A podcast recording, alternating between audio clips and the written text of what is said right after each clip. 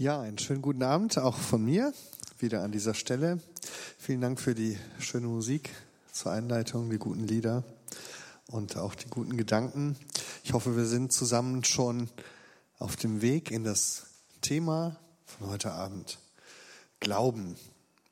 Ich habe gestern Abend schon ganz viel über Glauben geredet. Da ging es um das Thema Freiheit und was es mit Glauben zu tun hat. Und vielleicht haben Sie sich gestern schon gefragt, wie geht das denn?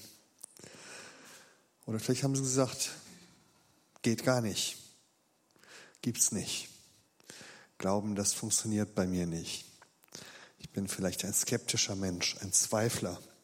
Heute Abend wollen wir ein bisschen drüber nachdenken, wie das mit dem Glauben funktioniert. Sie haben es gerade schon gehört, ich bin Pfarrer in meinem Beruf. Eigentlich arbeite auch als Dozent an einer Bibelschule, wo wir Menschen für den kirchlichen Dienst ausbilden. Und als Pfarrer erlebt man ja so einiges. Das Schade ist, dass man immer erst nach dem Gottesdienst mit den Menschen ins Gespräch kommt. Zumindest in der evangelischen Kirche ist das so. Da sitzen alle vorher schweigend in den Bänken.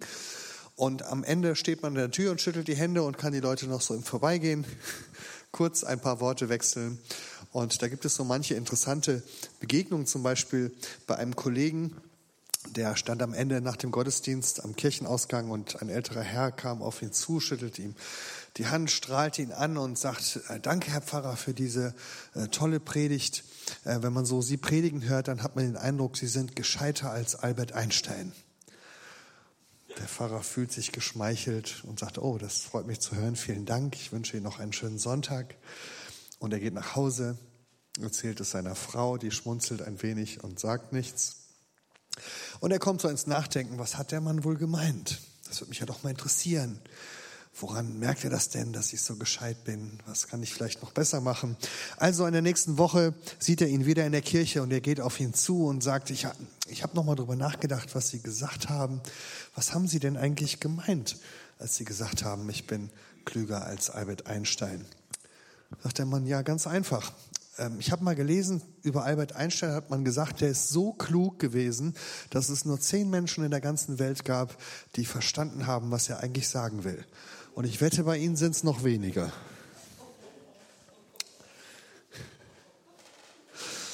Ich hoffe, das war nicht Ihr Eindruck gestern Abend. Ich habe gerade bei dem Quiz gedacht, ei, ich muss auch noch ein bisschen gescheiter werden. Man lernt so manches dazu. Bei dem größten lebenden Landlebewesen, da war ich mir nicht ganz so sicher. Ich habe als Kind mal gelernt, dass der Blauwal größer ist, aber der ist ja kein Landlebewesen. Und neulich war ich nochmal überrascht. Aber mir fiel dann ein, das war nicht, nicht Landlebewesen, Landtier. Genau, es gibt nämlich ein Landlebewesen, das größer ist als Elefanten. Und das ist wirklich das größte Lebewesen. Und das ist ein Pilz. Das habe ich neulich gelesen. Das größte Lebewesen der Welt ist ein Pilz. Der lebt irgendwo in Russland und der überstreckt sich über ein paar Kilometer. Ein Pilz. Also, man lernt immer wieder dazu. Ähm, und vielleicht können wir an dieser Stelle gleich beim Thema bleiben. Glauben und Wissen. Glauben und Denken. Glauben und Verstehen. Was hat das eine eigentlich mit dem anderen zu tun? Für viele Menschen ist es ja so, entweder man glaubt etwas oder man weiß etwas. Und wenn ich mich entscheiden muss zwischen Glauben und Wissen, dann ist mir Wissen doch lieber, weil da bin ich an der sicheren Stelle. Glauben, das hat sowas mit Unsicherheit zu tun. Nichts Genaues weiß man nicht. Ich glaube, es wird morgen regnen. Das heißt also, du weißt es nicht. Da habe ich dann auch nichts davon. Das hilft mir auch nicht. Da muss ich doch den Schirm mitnehmen. Und so geht es manchen Leuten mit dem Glauben. Was hilft mir das, wenn du das glaubst? Ich möchte etwas haben, was ich sicher weiß. Und dann denkt man sich, Glauben funktioniert wohl nur für dumme Leute oder eben für Leichtgläubige, denen Glauben leicht fällt. Entweder sind es Leute, die gar nicht so richtig verstehen, was der Pfarrer eigentlich will, oder sie sind zu blauäugig um das in Frage zu stellen? Sind vielleicht Leute, die sich den Zweifel verbieten, die einfach sagen, ich will, ich will, ich will, ich glaube. Und wenn der Zweifel kommt, dann schiebt man ihn beiseite. Und vielleicht sagen die sich, nein, das ist mir zu einfach. Ich bin ein denkender Mensch. Ich bin ein skeptischer Mensch. Ich möchte zweifeln dürfen. Ich möchte Fragen stellen dürfen. Ich möchte genauer hingucken. Und ich möchte mich nicht dem Zweifel entziehen, indem ich mir einfach sagen lasse, das kannst du nicht wissen, das musst du einfach glauben. Das klingt so ein bisschen für mich wie, mein Verstand muss ich an der Garderobe abgeben, wenn ich hier reinkommen will. Und ich glaube, für viele Leute ist das eines der großen Hindernisse auf dem Weg zum Glauben. Dass sie befürchten, sie müssen ihren Verstand zurücklassen, sie müssen blind und unkritisch irgendetwas annehmen, was andere Leute denken oder ihnen sagen. Deswegen würde ich gerne am Anfang dieses Abends mit Ihnen an dieser Stelle ein bisschen stehen bleiben und fragen, ist das eigentlich so? Dass Glauben und Wissen sich widersprechen, dass Glauben und Denken sich widersprechen. Ich muss zugeben, dass ich ein Mensch bin, dem eigentlich skeptische Fragen sehr sympathisch sind, dem auch Zweifel sehr sympathisch sind. Wir haben das gerade in dem Lied schon gehört, dass die Zweifel genauso zum Leben dazugehören wie der Glaube. Und mir sind Menschen eigentlich eher suspekt, die nie zweifeln, die immer festen Glauben haben und nie eine Frage haben, die nie in eine Krise geraten.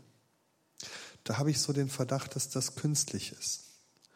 Und deswegen ist es eigentlich gut, dass Sie heute Abend hier sind, um auch mal genauer hinzublicken. Das Wort Skepsis kommt ja aus dem Griechischen von Skeptomai, also etwas genau angucken, etwas genau anblicken. Und das ist eigentlich was Gutes, dass man sagt, das, was ich da glauben soll, das will ich mir doch erstmal genauer betrachten. Ich bin selbst ein eher rationaler und denkender Mensch. Ich bin nicht als Kind mit dem Glauben aufgewachsen. Ich bin da nicht irgendwie reingeschlittert. So in der, manche denken ja, ne, wenn man noch klein genug ist, dann kann man das ja alles glauben mit dem lieben Gott und so und dann bleibt man eben dabei. Aber bei mir war das nicht so. Ich habe das gestern schon kurz erzählt. Ich komme aus einer sehr bunten religiösen Familie, verschiedenste Konfessionen, die da zusammenkamen. Meine Mutter aus einem streng katholischen Elternhaus, mein Vater aus einem evangelischen, nicht ganz so strengen Elternhaus. Und das war in den 60er Jahren ein großes Problem. Das war gar nicht selbstverständlich, dass man dann heiraten darf. Und die beiden haben sich so über, über den Glauben gestritten, also ob es nun evangelisch oder katholisch sein soll, dass sie gesagt haben, am besten wir ersparen das unseren Kindern und lassen die Religion mal ganz raus, wenn sie größer werden. So bin ich also gar nicht so religiös aufgewachsen. Ich bin als Kind nicht in die Kirche gegangen, außer wenn ich mal bei der Oma zu Besuch war. Und ich habe den Glauben erst sehr viel später kennengelernt. Ich bin später dazugekommen als Teenager, habe ich Leute kennengelernt in meiner Schule, die gesagt haben, ich bin Christ, ich glaube. Und dann habe ich gedacht, hm, was heißt das? Ich habe in meiner Verwandtschaft ja auch solche Leute gehabt. Und ich dachte immer, das ist vielleicht für die älteren Damen. Aber das waren Leute aus meiner Schule, in meinem Alter, die haben gesagt, wir gehen in eine Gemeinde.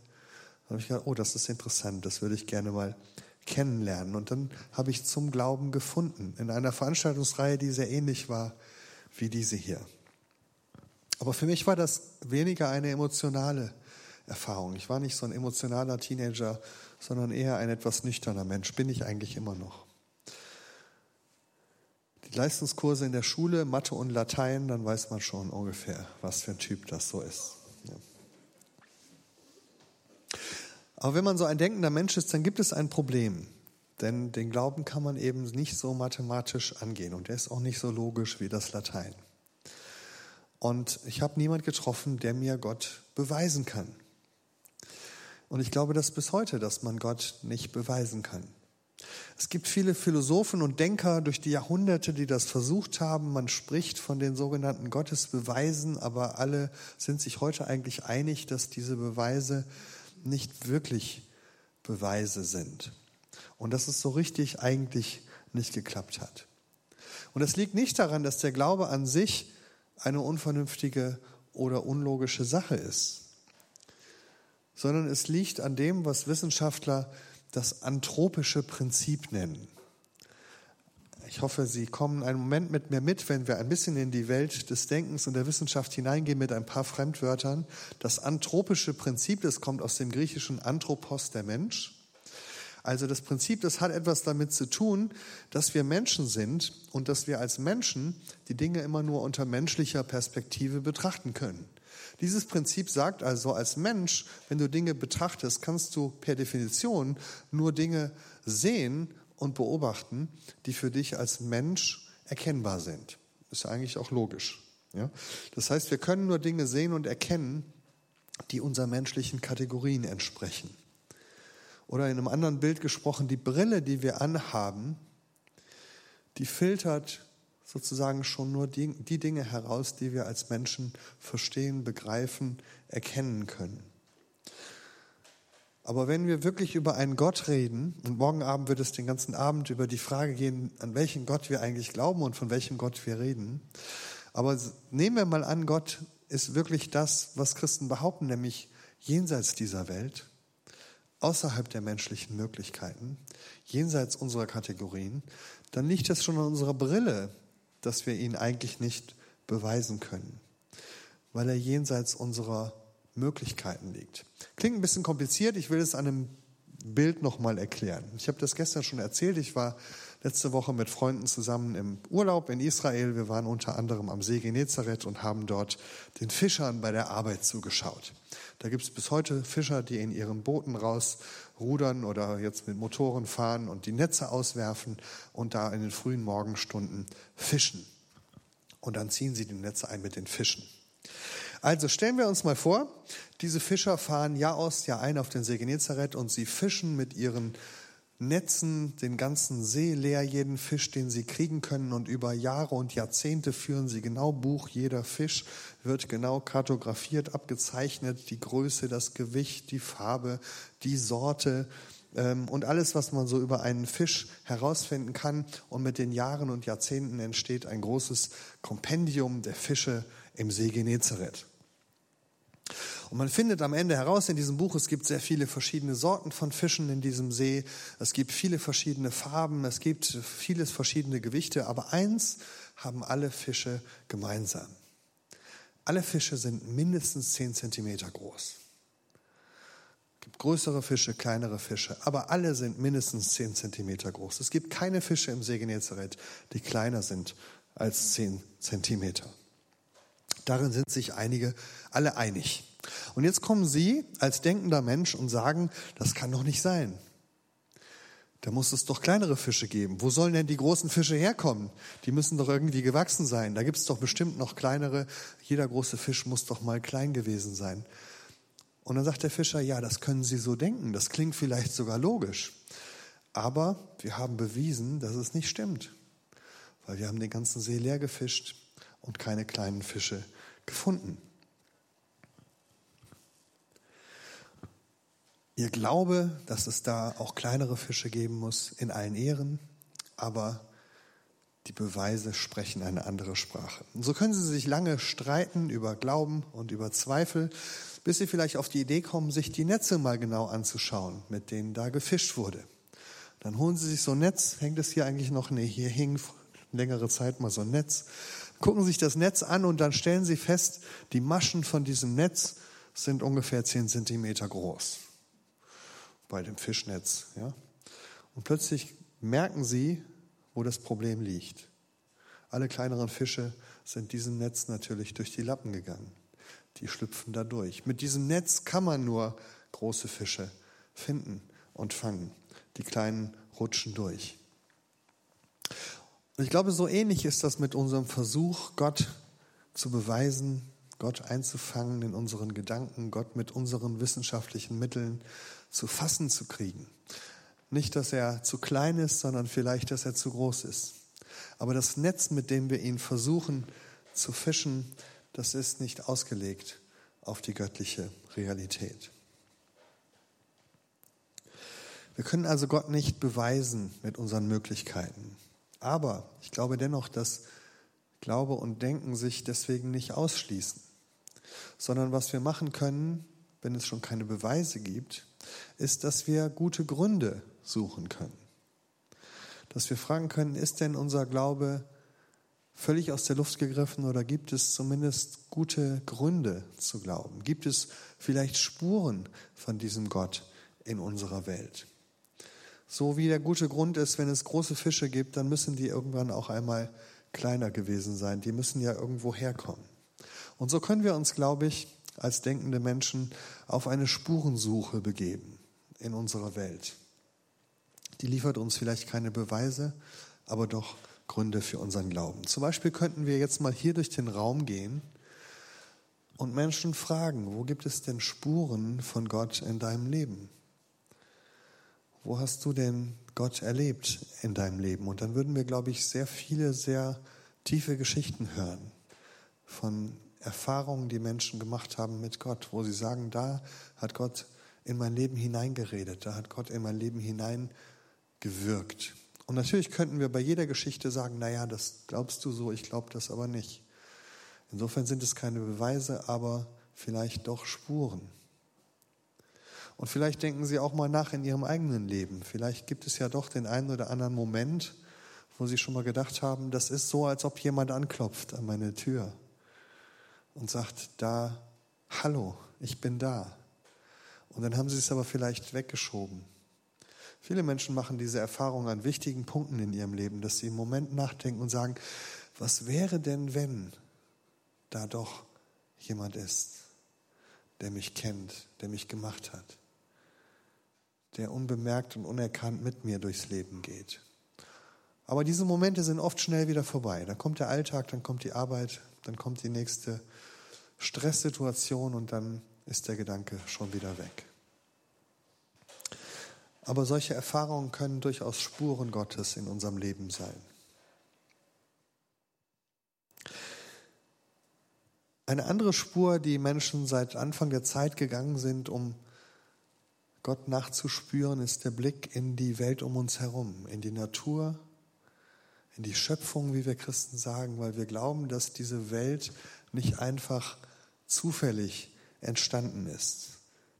Menschen haben sich zu allen Zeiten umgeschaut in der Welt und haben gestaunt. Sie haben gestaunt, weil das, was sie gesehen haben, Schönheit hat.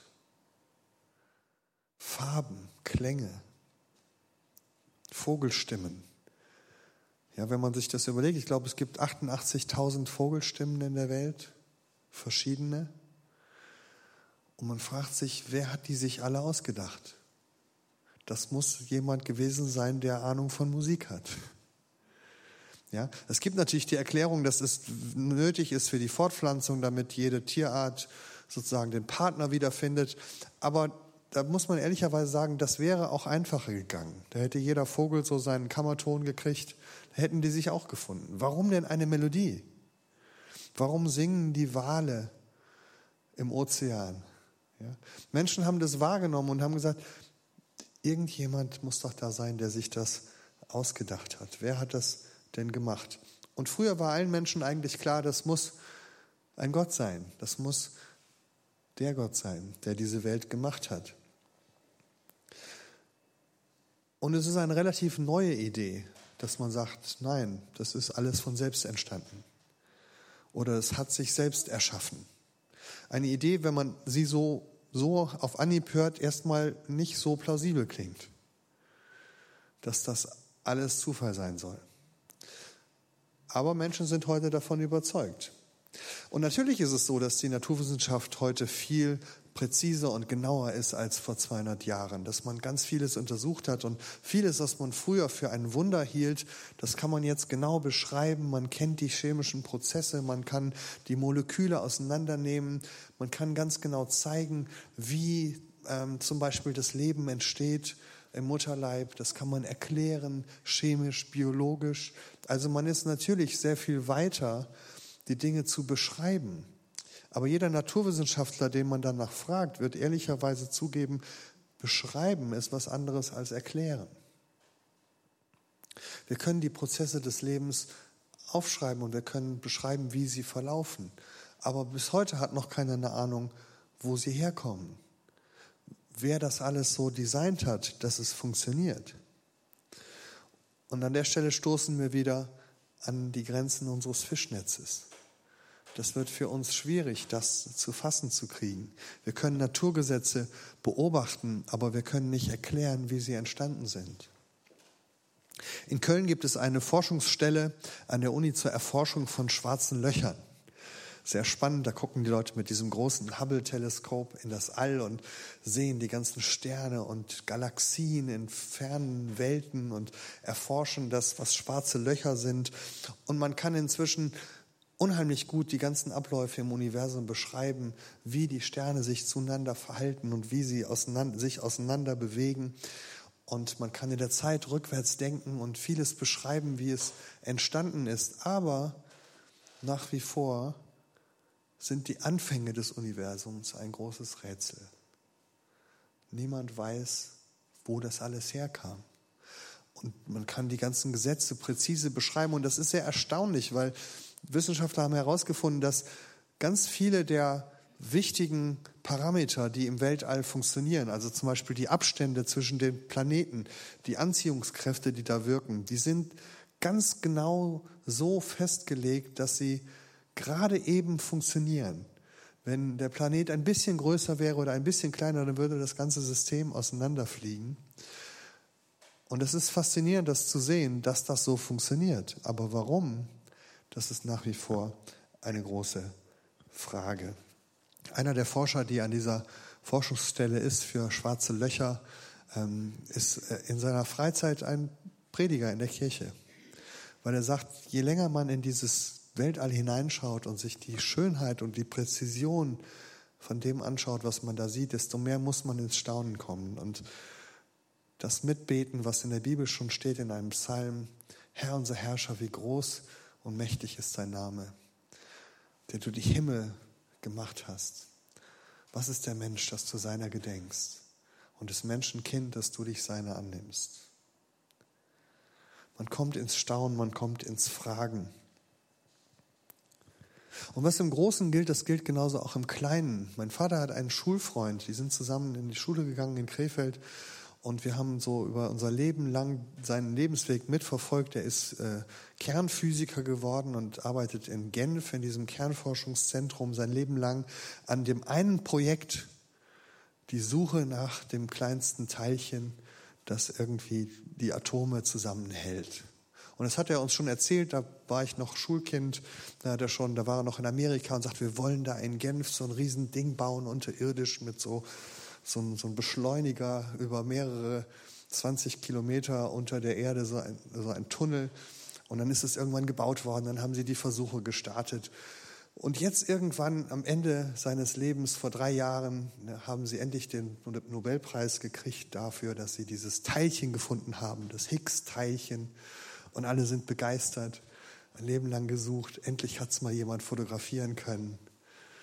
Ja, das kleinste Teilchen, das die Atome zusammenhält. Spannende Geschichte. Ja, der hat es immer versucht, das zu erklären, wenn wir da waren. Immer wenn ich da war, habe ich es einen Moment lang verstanden und dann schnell wieder vergessen. Aber auch da habe ich was Spannendes gelesen. Auch da ist es so, dieses gibt, gibt sozusagen eine, eine, eine, ein Kraftfeld, was dieses Teilchen umgibt. Und man hatte so eine Erwartung, wie groß ist diese Kraft, wie groß darf die sein, damit das Ganze überhaupt funktioniert. Und ich habe es mir hier aufgeschrieben, es gibt einen Vakuum-Erwartungswert, also ne, wie, wie groß ist die Anziehungskraft dieses Teilchen, wenn es im Vakuum ist. Und da gibt es einen winzig, winzig, winzig kleinen Bereich, der ist 0,0000017 Nullen 200. Ja, so ist dieser Wert. Und wäre der nur um eine Null größer oder eine Null kleiner, dann würde das ganze System zusammenbrechen. Alle Atome würden entweder explodieren oder in sich zusammenfallen und die Welt könnte nicht existieren. Und ich finde solche Beobachtungen immer spannend und zu fragen, wer hat sich das alles so ausgedacht, dass das so präzise funktioniert? Jetzt bin ich kein Naturwissenschaftler, aber ich wollte Sie zumindest mal einen Moment mitnehmen in die Welt des Staunens und zu sagen, es ist beileibe nicht so, dass unser Glaube völlig vorbeigeht an dem, was man als denkender Mensch so treibt, was Naturwissenschaftler erforschen. Wir haben in Marburg so einen Kreis, der nennt sich die frommen Professoren. Das ist ein Kreis von Professoren und Dozenten aus naturwissenschaftlichen und theologischen Bereich. Und die beschäftigen sich mit solchen Dingen. Und immer wieder merkt man, wenn man wirklich anfängt, über die Dinge nachzudenken, über die Beschaffenheit der Welt, dann liegt es gar nicht so fern anzunehmen, dass da jemand ist, der diese Welt gemacht hat. Auf jeden Fall kann man nicht sagen, dass Glaube und Denken sich widersprechen. Ich bin kein Naturwissenschaftler, ich bin ja eher Theologe, beziehungsweise ich forsche mit alten Sprachen. Ich habe mich in meiner Promotion mit der Entstehung des Neuen Testaments im Kontext des Judentums beschäftigt. Also ich bin ein Mensch, der nicht so gut sich mit Naturgesetzen auskennt und mit Biologie, sondern mit Geschichte. Und wir haben auch einen Zugang zu Glaubensfragen. Für mich ist nämlich die entscheidende Frage, und das war es auch, als ich zum Glauben gefunden habe, wir lesen diese Geschichten von Jesus in der Bibel und ich frage mich, kann ich die denn glauben? Sind die denn zuverlässig? Und viele Leute haben an der Stelle auch ihre Zweifel, dass sie sagen, Glauben ist ja schön und gut, aber warum ausgerechnet diese alte Geschichte, die da in der Bibel steht? Ist das nicht alles Hokuspokus? Und meine Lehrer haben mir in der Schule beigebracht, das, was sie in den 60er, 70er Jahren studiert haben, nämlich, dass man der Bibel eigentlich nicht so wirklich glauben kann dass das alles erfundene Geschichten sind, die man sich damals so vorstellte, weil die Leute damals so gutgläubig waren, aber dass das eigentlich alles fromme Legenden sind. Und dann haben die Lehrer mir versucht zu erklären, dass das aber eigentlich gar nicht so schlimm ist, weil es ja auf den Kern ankommt, auf den Glauben, der dahinter steckt. Also das funktioniert ungefähr so. Jesus hat zwar nie Wunder getan und ist auch nie über das Wasser gelaufen und hat auch nie Stürme gestillt, aber das macht ja nichts, weil Hauptsache er kann die Stürme meines Lebens stillen. Ja? Oder Jesus ist nie von den Toten auferstanden, wie es die Evangelien berichten, aber das ist auch nicht so schlimm. Hauptsache wir glauben, dass Gott uns von den Toten auferwecken kann. Und ich muss sagen, das hat mich nie überzeugt als Schüler. Ich habe gedacht, das ist eine Logik, die, die erschließt sich mir nicht. Ich habe gesagt, wenn das nicht stimmt, dann möchte ich das auch nicht glauben. Und wenn Jesus damals keine Stürme gestillt hat, warum soll ich ihm zutrauen, dass er das heute in meinem Leben kann? Also das, das war für mich unlogisch. Und deswegen habe ich in meinem Studium dann alles daran gesetzt, diesen Fragen nachzugehen. Wie zuverlässig ist eigentlich die Bibel? Wie sehr können wir diesen Geschichten trauen, die wir da in der Bibel finden? Und ich muss sagen, ich bin durch mein Studium tiefer hineingeraten in den Glauben, weil ich gemerkt habe, all diese Behauptungen, von meinen Lehrern, dass das alles erfundene Geschichten sind, dass das alles frommer Humbug ist, die haben sich nicht als wahr erwiesen. Wenn man nachbohrt und mal die Bibel wirklich wissenschaftlich untersucht, dann merkt man an vielen Stellen, wie zuverlässig sie ist, bis ins Detail hinein. Und ich habe das ja nicht nur an der Uni studiert, sondern ich habe dann noch ein paar Jahre in Israel drangehängt und habe mich dort sehr intensiv mit Archäologie, mit Ausgrabungen, mit Geschichte beschäftigt. Ich bin an die ganzen Orte gereist, die man in der Bibel liest, um zu gucken, wie ist es denn wirklich vor Ort. Und es gab eine Geschichte, die sich immer wieder wiederholt hat. Immer wieder war es so, dass ich in meinen Büchern gelesen habe, das, was in der Bibel steht, stimmt alles nicht. Das hat man schon lange herausgefunden. Und dann ging man an diese Orte und dort hat man herausgefunden, die Archäologen in den letzten zehn Jahren haben alles untersucht und in der Tat haben sie das so gefunden, wie es in der Bibel steht. Das war an vielen, vielen Stellen so. Ich nenne mal ein Beispiel aus den letzten Jahren. Es gab eine große Gruppe von Wissenschaftlern, die gesagt haben, König David, wie er in der Bibel steht, den hat es nie gegeben. Und wenn es ihn gegeben hat, dann hat er auf jeden Fall nie einen Königspalast in Jerusalem gehabt. Gibt es ganze Bücher drüber, wo das gesagt wird. Die Studier Studenten lernen das hier an der Uni. Und jetzt hat man vor zehn Jahren in Jerusalem den Palast von König David gefunden. Huch, das war nicht vorgesehen. Pressekonferenz, hier ist der Palast von König David. Und ich bin letzte Woche noch durchgelaufen. Erstaunlich. Es gibt in der Bibel eine Geschichte von Jesus, die Heilung eines Kranken am Teich Bethesda. Und da heißt es, da war ein Kranker, der lag an einem Teich Bethesda, der hatte, der war umgeben von fünf Säulenhallen. Und Bibelforscher vor 100 Jahren haben das gelesen und haben gesagt, das kann überhaupt nicht sein. Wir kennen die Architektur der antiken Welt. Niemand hat jemals Teiche gebaut mit fünf Hallen. Das wäre ja fünfeckiger Teich, sowas macht man nicht. Das muss symbolisch gemeint sein. Das ist bestimmt so nicht passiert. Und dann hat man gerätselt. Man hat gesagt, vielleicht sind damit die fünf Bücher Mose gemeint. Und dieser Kranke war ein Mensch, der in der Bibel, in den fünf Büchern Mose keine Heilung gefunden hat. Und jetzt kommt Jesus und heilt ihn. Also alle möglichen Ideen. bis man dann vor etwa 80 Jahren in Jerusalem diesen Teich gefunden hat. Man hat ihn ausgebuddelt und man hat herausgefunden, ach siehe da, der hat fünf Hallen. Wie nämlich? Vier außenrum und eine in der Mitte quer über den Teich. So hat man den Teich gefunden und plötzlich war klar, wie das mit den fünf Hallen ist. Und das sind nur zwei Beispiele. Diese Geschichte wiederholt sich immer und immer wieder. Das Grab von König Herodes. Generationen von Wissenschaftlern haben gesagt, das gibt es gar nicht, das ist eine fromme Erfindung. Vor sieben Jahren hat sie ein Archäologe gefunden an einer überraschenden Stelle, aber jetzt wissen wir, wo das Grab des Herodes war. Und gestern noch gab es wieder eine neue Zeitungsmeldung. Ein anderer Königspalast, den man lange gesucht hat und gedacht hat, den gab es bestimmt auch nicht, obwohl es in der Bibel steht.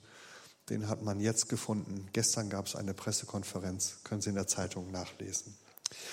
Das nur als ein Beispiel, wie auch an dieser Stelle, wenn man als denkender Mensch an die Bibel herangeht, an vielen, vielen Stellen das Fundament sehr viel tragfähiger ist, als man manchmal denkt.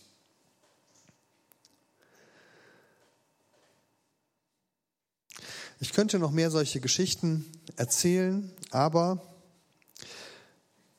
das Dumme ist, ich habe die Befürchtung, dass viele, viele gute Gründe für den Glauben sie letztlich doch nicht davon überzeugen können, dass das, was wir glauben, wahr ist. Das ist so ein bisschen wie mit der Brücke, was wir eben gesehen haben. Ja? Man kann ganz viele gute Argumente anführen. Man kann untersuchen, wie die Brücke gebaut ist. Man kann danach fragen, wie oft stürzen Brücken ein, wie viele andere Leute sind schon darüber gegangen. Diese Fragen kann man alle stellen, aber jemandem, dem das Glauben schwerfällt, helfen diese ganzen Gründe und Argumente wahrscheinlich nicht. So wie es auch in dem Film war. Woran liegt das? Ich glaube, das liegt daran, dass die wenigsten Leute deswegen nicht glauben, weil sie keine Gründe haben oder weil ihnen die Argumente fehlen.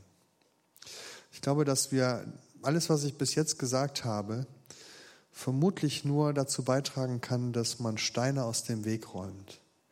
Dass man sagt, da ist manches, manche Frage, die mich vielleicht bewegt, die kann ich klären. Aber wenn alle Fragen beantwortet sind, dann stehen sie immer noch vor dieser Brücke. Und ich kann sie mit noch so vielen Argumenten nicht davon überzeugen, dass diese Brücke trägt wenn sie nicht selber einen Schritt nach vorne gehen und es ausprobieren. Und ich glaube, da liegt das tiefere Problem für die Frage, warum ist es mit dem Glauben oft so, dass es nicht geht. Glauben gibt es nicht, geht nicht. Das hat manchmal sehr wenig mit Gründen zu tun. Als Seelsorger habe ich in meiner Arbeit immer mal wieder Menschen getroffen, die mit mir über Argumente für und gegen den Glauben streiten wollten. Aber das waren die wenigsten. Die meisten Menschen, die nicht glauben können, sagen, ich würde eigentlich gerne glauben, aber ich kann nicht. Und die Gründe dafür können sehr vielfältig sein. Das kann zum Beispiel eine Angst sein, die sehr tief sitzt, eine Angst vor dem Unbekannten. Was ist denn da auf der anderen Seite? Was erwartet mich denn da? Mein Leben, wie es jetzt ist, das kenne ich. Aber wie ist denn das Leben mit Gott? Wie sieht denn ein Leben im Glauben aus? Ich weiß nicht, worauf ich mich da einlasse. Und deswegen habe ich Angst davor. Ich habe auch Leute getroffen, die gesagt haben, mir fällt es schwer zu glauben, weil ich das Gefühl habe, dass ich es nicht wert bin. Glauben, das ist was für bessere Menschen als mich die Sache mit Gott, das ist für was für tolle Menschen, die religiös sind, die einen starken Glauben haben. Aber ich, ich bin nur so ein Durchschnittsmensch oder vielleicht sogar noch weniger als der Durchschnitt. Ich bin das nicht wert. Deswegen sollen das lieber mal die anderen machen. Bei manchen ist es auch das Gefühl, so einfach kann es doch nicht sein. Man denkt so, die Sache mit dem Glauben, das müsste irgendwie so eine ganz schwere Prüfung sein wo man irgendwas Schweres leisten kann. Und wenn ich dann heute oder gestern Abend, wie gestern Abend oder heute Abend, hier vorne stehe und sage, machen Sie doch einfach den Schritt, dann klingt das zu einfach für manche Menschen. Da muss doch irgendwo ein Haken sein. Da muss ich doch erst noch irgendwo eine Prüfung bestehen oder mich auf eine Suche machen wie Indiana Jones und irgendwo den Sprung des Glaubens tun. So einfach kann es doch nicht sein. Oder es ist auch das Wissen, dass wenn ich den Schritt zu Gott hinmachen würde, dass sich dann tatsächlich in meinem Leben was ändern müsste. Manchmal haben wir so eine Ahnung oder auch das Wissen, vielleicht haben wir auch schon mit Menschen darüber geredet, dass eine Entscheidung, mich an Jesus zu binden, eine Entscheidung für den Glauben auch bedeutet, dass ich in meinem Leben schmerzhafte Entscheidungen treffen muss, vielleicht Dinge loslassen, die mich hindern. Wir haben gestern über Freiheit und Sklaverei geredet und Bindungen, aus denen wir uns lösen. Und manchmal ist das vielleicht dran und das kann schmerzhaft sein und da kann man auch Angst vor haben. Vielleicht sind es auch schlechte Erfahrungen, dass sie sagen, ich kannte mal jemanden, der hat geglaubt. Und was ich da gesehen habe, das hat mir nicht gefallen. Oder schlechte Erfahrungen, dass sie schon mal jemandem geglaubt haben oder vertraut haben und dann enttäuscht worden sind. Das sind ja oft die Dinge, die uns eigentlich abhalten, nochmal Vertrauen zu schöpfen, sich nochmal aufzumachen und zu sagen, ich möchte nochmal ganz neu jemandem mein Vertrauen schenken. Ich möchte nochmal aufbrechen, in ein neues Land mich aufmachen. Man spricht ja von Abraham als dem Urvater des Glaubens. Warum? Das war sozusagen der Anfang der biblischen Geschichte, weil Gott in sein Leben hineingesprochen hat und gesagt hat, mach dich nochmal auf in ein ganz neues Land, das ich dir zeige. Und das war schon ziemlich so an, im, hinter, im hinteren Drittel, hinteren zweiten Drittel seines Lebens. Und das erfordert Mut und Kraft zu sagen, ja, jetzt will ich noch mal was Neues ausprobieren. Also vielleicht geht es Ihnen so, dass Sie sagen, ich würde ja gerne glauben, aber ich kann nicht. Was soll ich denn tun? Es gibt eine schöne Geschichte aus dem Leben Jesu, die sehr einfühlsam so jemanden beschreibt. Da ist ein Vater, dessen Sohn ist krank. Und er kommt in seiner Not und Verzweiflung zu Jesus und sagt, Jesus, kannst du den nicht heilen? Er sagt zu Jesus, Herr, wenn du kannst, dann mach ihn doch gesund. Und Jesus fragt zurück, was meinst du damit, wenn ich kann? Wenn man glaubt, dann ist doch alles möglich. Und daraufhin sagt dieser Vater, ja Herr, ich glaube, aber hilf doch meinem Unglauben. Ich glaube, aber hilf doch meinem Unglauben. Eine sehr tiefgehende Formulierung, wie ich finde. Weil so geht es, glaube ich, vielen Menschen, dass man sagt, ich, eigentlich möchte ich glauben, aber da gibt es auch diese andere Kraft in mir. Aber ich vertraue darauf, dass Gott auch meinen Unglauben überwinden kann. Und ich glaube, an so einer Stelle geht es um sehr viel mehr als um gute Argumente und die besseren Argumente. Hier geht es um die existenzielle Frage, wem kann ich mich anvertrauen? Da wird die Glaubensfrage zu einer Vertrauensfrage. Und in der Tat ist es so, das biblische Wort für Glauben ist eigentlich besser übersetzt mit Vertrauen. Das ist nämlich keine Kopfsache, sondern eine Lebenssache. Auf wen baue ich mein Leben? Wem vertraue ich? Das Grundwort dabei ist Festsein. Festsein. Und daraus kommt Vertrauen, Treue, Glauben, nämlich eine feste Grundlage zu haben, an der ich mich festmachen kann.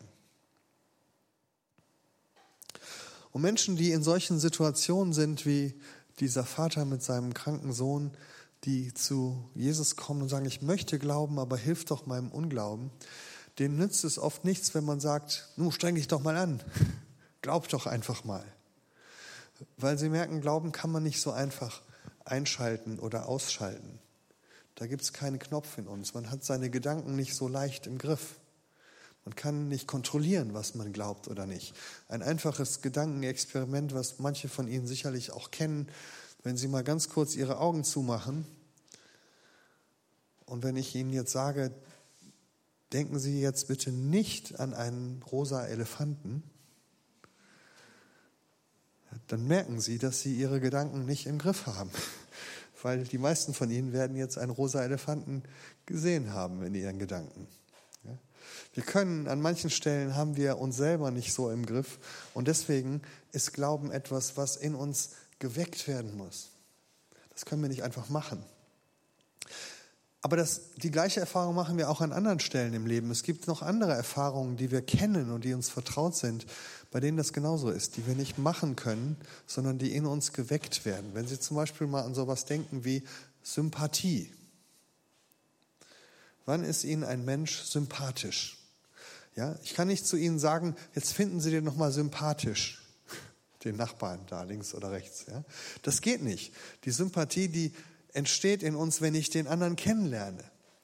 Und dann, wenn ich ihm näher komme und merke, was das für ein Mensch ist, dann ist er mir entweder sympathisch oder nicht. Das ist etwas, was in mir entsteht als Reaktion. Eine andere Erfahrung, die wir kennen, ist die Erfahrung der Faszination. Wenn wir von, von Dingen oder von einem Anblick, von einer Landschaft fasziniert sind. Das ist nichts, was ich Ihnen sagen kann. Nun seien Sie doch mal fasziniert sondern das ist etwas, was von außen kommt.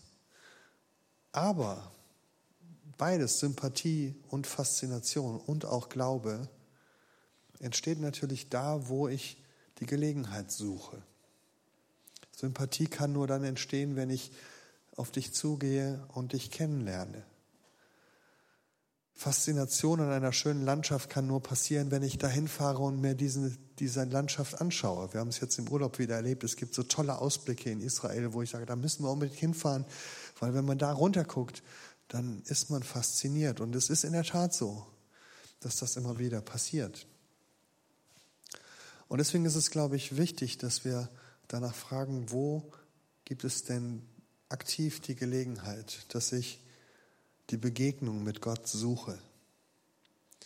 Dass ich versuche, Gott näher zu kommen, damit durch die Begegnung in mir der Glaube entsteht und geweckt wird. Glaube entsteht nicht, wenn ich dauerhaft auf Distanz bleibe. Wenn ich sage, ich gucke mir das Ganze mal aus der Ferne an und wenn Gott will, kann er mir ja Glauben schenken. Ich glaube, das funktioniert nicht. Sondern ich glaube, ich muss hingehen und sagen, ja, ich möchte Gott kennenlernen und darum bitten, dass Gott diesen Glauben in mir weckt. Martin Luther hat einmal gesagt, Gott zwingt uns nicht, aber er wirbt uns. Er lockt uns. Und deshalb möchte ich an dieser Stelle gar nicht mehr so viel sagen. Ich habe versucht, am Anfang des Abends ein bisschen Hindernisse aus dem Weg zu räumen für den Glauben. Dass wir da, wo wir denken, Glaube ist vielleicht, funktioniert nur, wenn ich aufhöre zu denken, habe ich versucht, ihnen zu zeigen, dass es gute Gründe gibt für den Glauben. Aber das kann, wie gesagt, nur den Weg freiräumen. Den Weg gehen, das müssen sie dann jetzt schon selbst. Den Glauben in ihnen wecken, das kann ich keinesfalls mit dem, was ich hier sage. Das kann nur derjenige, der um ihr Vertrauen wirbt. Und er muss sich bei ihnen als vertrauenswürdig erweisen. Aber vielleicht sehen wir bei diesem Vater mit dem Sohn in der biblischen Geschichte einen Hinweis, wie das aussehen kann. Nämlich, dass wir zu Jesus hingehen und ihn bitten, schenk mir doch diesen Glauben. Herr, ich glaube, hilf meinem Unglauben. Es gibt in der Bibel diese Geschichte vom ungläubigen Thomas, vom sogenannten ungläubigen Thomas. könnt ihn auch, im Englischen heißt er der zweifelnde Thomas. Das macht ihn für mich schon wieder sympathisch. Und zwar ist die Geschichte die, Jesus war auferstanden von den Toten und er war seinen Jüngern erschienen. Alle waren zusammen und sie haben Jesus lebendig gesehen. Große Begeisterung, alle glaubten, aber einer fehlt, nämlich Thomas. Der war dummerweise an dem Abend nicht dabei. Und jetzt trifft er die anderen und alle erzählen ihm begeistert, Jesus ist auferstanden, wir haben ihn gesehen, wir sind ihm begegnet, glaubt doch auch daran. Aber das hat nicht funktioniert. Und Thomas hat gesagt, ich kann das nicht glauben, wenn ich das nicht selber mit meinen eigenen Augen gesehen habe. Und ich finde das sehr sympathisch und vernünftig. Ich würde mir wünschen, dass Sie nicht irgendwas glauben, nur weil der Nachbar Ihnen das sagt. Also Sie können nicht von dem Glauben von jemand anders leben, sondern es geht darum, dass jeder von uns dem lebendigen Jesus selbst begegnet. Glauben gibt es nicht aus zweiter Hand. Und das finde ich lobenswert bei Thomas. Aber was macht der Thomas? Er bleibt nicht in der Entfernung, sondern dann steht da, acht Tage später, als die Jünger wieder zusammen waren, da war Thomas mit dabei. Und das ist, glaube ich, das Wichtige, dass man hingeht und sagt, ja, jetzt will ich das auch erleben. Und in der Tat, dieses Mal begegnet Jesus ihm persönlich. Er kann ihn anfassen, er sieht, dass er auferstanden ist. Und dann fällt er vor ihm nieder und sagt, du bist mein Herr und mein Gott. Und dann sagt Jesus, du glaubst an mich, weil du mich sehen konntest, aber toll ist es, wenn jemand an mich glauben kann, auch dann, wenn er mich nicht sieht. Weil Jesus wusste, das war eine besondere Situation. Nicht jeder von uns kann Jesus anfassen und sehen. Aber die Einladung, dass wir ihm begegnen, die gilt auch da, wo wir ihn nicht sehen können. Wir wollen das heute Abend so wie gestern machen, dass ich jetzt aufhöre zu reden und wir einladen zu einer persönlichen Begegnung mit Jesus. Ich glaube, dass nur er den Glauben wecken kann bei ihnen und sie zum Glauben, zum Vertrauen, das Vertrauen in ihn hervorrufen kann. Ich habe gestern nur ganz kurz erklärt, was es hier vorne so alles gibt. Ich habe gedacht, ich mache das heute mal ein bisschen genauer, weil das ähm, Mitarbeiterteam hat sich sehr viel Mühe gegeben, hier vorne einige Möglichkeiten anzubieten, wie man Glauben ausdrücken kann wie man Jesus begegnen kann. Hier gibt es ganz verschiedene Angebote und wenn Sie sagen, je nachdem, was für Sie heute Abend dran ist, möchten Sie eins davon nutzen, dann will ich das nochmal kurz erklären. Es gibt also hier Teelichter. Da kann man so wie dieser Vater mit seinem Sohn hingehen, wenn man jemand, für jemand anders beten möchte. Und hier eine Kerze anzünden und vielleicht ein kurzes Gebet sprechen zu Jesus und sagen, hier ist jemand, den möchte ich dir bringen. Herr, hilf meinem Unglauben. Dann gibt es hier so Karten mit Worten aus der Bibel zur Ermutigung.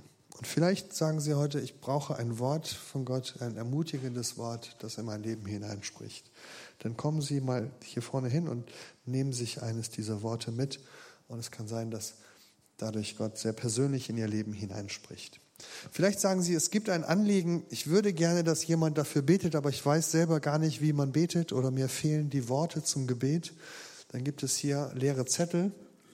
Da können Sie ein Anliegen draufschreiben, einen Namen, eine Bitte und das hier in so eine Box reinwerfen. Und dann gibt es Menschen hier in der Gemeinde, die für diese Sache oder diese Person beten. Herzliche Einladung. Dann gibt es hier Steine. Vielleicht gibt es irgendwas in Ihrem Leben, was Ihnen schwer fällt, was Ihnen Mühe macht, was eine Last ist. Dann kann man sich so einen Stein nehmen und es vielleicht nochmal so richtig fühlen, wie schwer das ist. Und dann diesen Stein hier unten ablegen vor dem Kreuz, als ein Zeichen dafür, dass es bei Gott gut aufgehoben ist.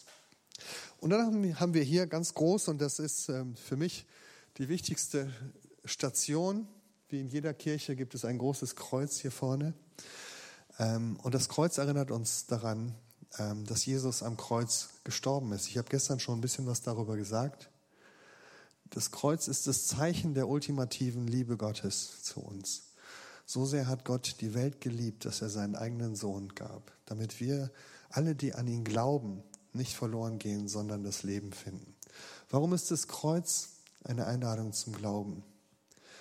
Ich glaube, weil es das ultimative Zeichen von Gottes Liebe ist dass Gott sagt, so sehr liebe ich euch, dass ich für euch diesen Weg ans Kreuz gegangen bin. Und es ist aber gleichzeitig ein Zeichen des unseres Unglaubens, weil wir diesen Gott, der uns in Liebe nahe kommt, ans Kreuz geschlagen haben. Das Kreuz ist ein Symbol dafür, dass wir sehr oft diese Liebe nicht annehmen und nicht angenommen haben und sagen, das können wir nicht glauben, das wollen wir nicht glauben. Und gleichzeitig ist es ein Symbol der Vergebung Gottes. Gott sagt, ich sehe das, ich verstehe das, ich weiß, wie du fühlst. Ich verstehe sogar den Grund für deinen Unglauben. Und deswegen biete ich dir an die Vergebung. Ich bin dafür gestorben, damit du zu mir kommen kannst. Das ist die ausgestreckte Hand Gottes. Und deswegen können wir hier am Kreuz einen neuen Anfang machen mit Gott.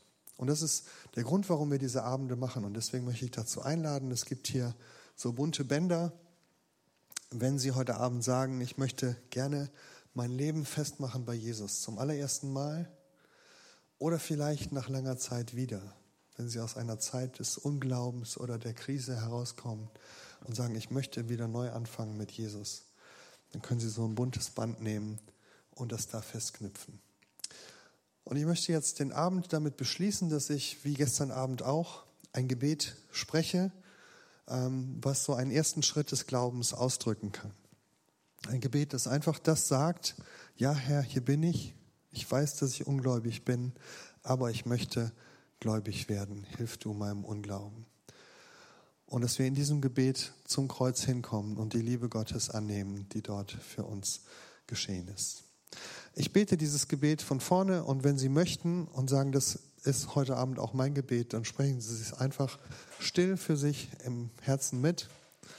Und ähm, wenn Sie möchten, sprechen Sie mich danach auch noch an, dann können wir darüber reden. Ich lade ein, dass wir beten.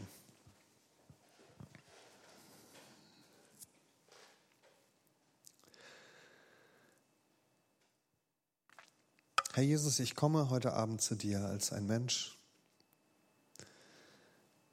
der sich wünscht zu glauben. Ich gebe zu, dass ich bisher nicht geglaubt habe oder dass ich mich entfernt habe vom Glauben. Ich gebe zu, dass es mir schwerfällt zu glauben. Ich gebe zu, dass ich dich in meinem Leben weggedrückt oder an den Rand geschoben habe. Gebe zu, dass ich versucht habe, mein Leben alleine zu leben. Aber ich möchte jetzt zurückkommen zu deinem Kreuz. Und mein Gebet ist, hilf meinem Unglauben.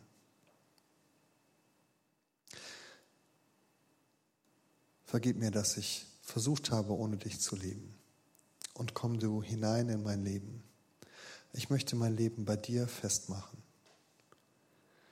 Danke, dass du den Weg der Liebe gegangen bist bis ans Kreuz. Und ich möchte die Hand annehmen, die du mir entgegenstreckst. Schenke du mir Glauben, schenke du mir dein Leben. Schenke du mir deine Liebe, die ohne Ende ist und lass mich ein Mensch werden, der glaubt und der liebt, so wie du. Amen. Wir machen es jetzt so wie gestern. Für die, die gestern da waren, die wissen das. Wir werden in diesem Raum noch ein bisschen stille Atmosphäre behalten, werden ein bisschen ruhige Musik einspielen. Ich habe hier vorne erklärt, dass es verschiedene Möglichkeiten gibt zu reagieren. Wenn Sie das Gebet gerade mit mir gebetet haben, dann freue ich mich für Sie und lade Sie nochmal ein, vielleicht äh, so einen bunten Faden da vorne ans Kreuz zu knüpfen, als ein Ausdruck, ja, ich habe heute einen Anfang gemacht. Und wenn Sie möchten, biete ich auch noch an, kurz nach Ende der Veranstaltung, fünf Minuten später, hier vorne eine kleine Runde zu machen, wenn Sie sagen, ich möchte eigentlich noch zwei, drei Fragen stellen, wie ein Schritt in den Glauben aussehen kann, dann können wir das auch hier vorne gerne noch machen herzliche Einladung. Für alle anderen gibt es da draußen noch die Möglichkeit, ähm, was zu essen und was zu trinken, den Abend noch ausklingen lassen. Ich würde mich freuen, wenn Sie morgen Abend nochmal wiederkommen können und wir weiter ins Gespräch kommen können. Herzlichen Dank fürs Zuhören.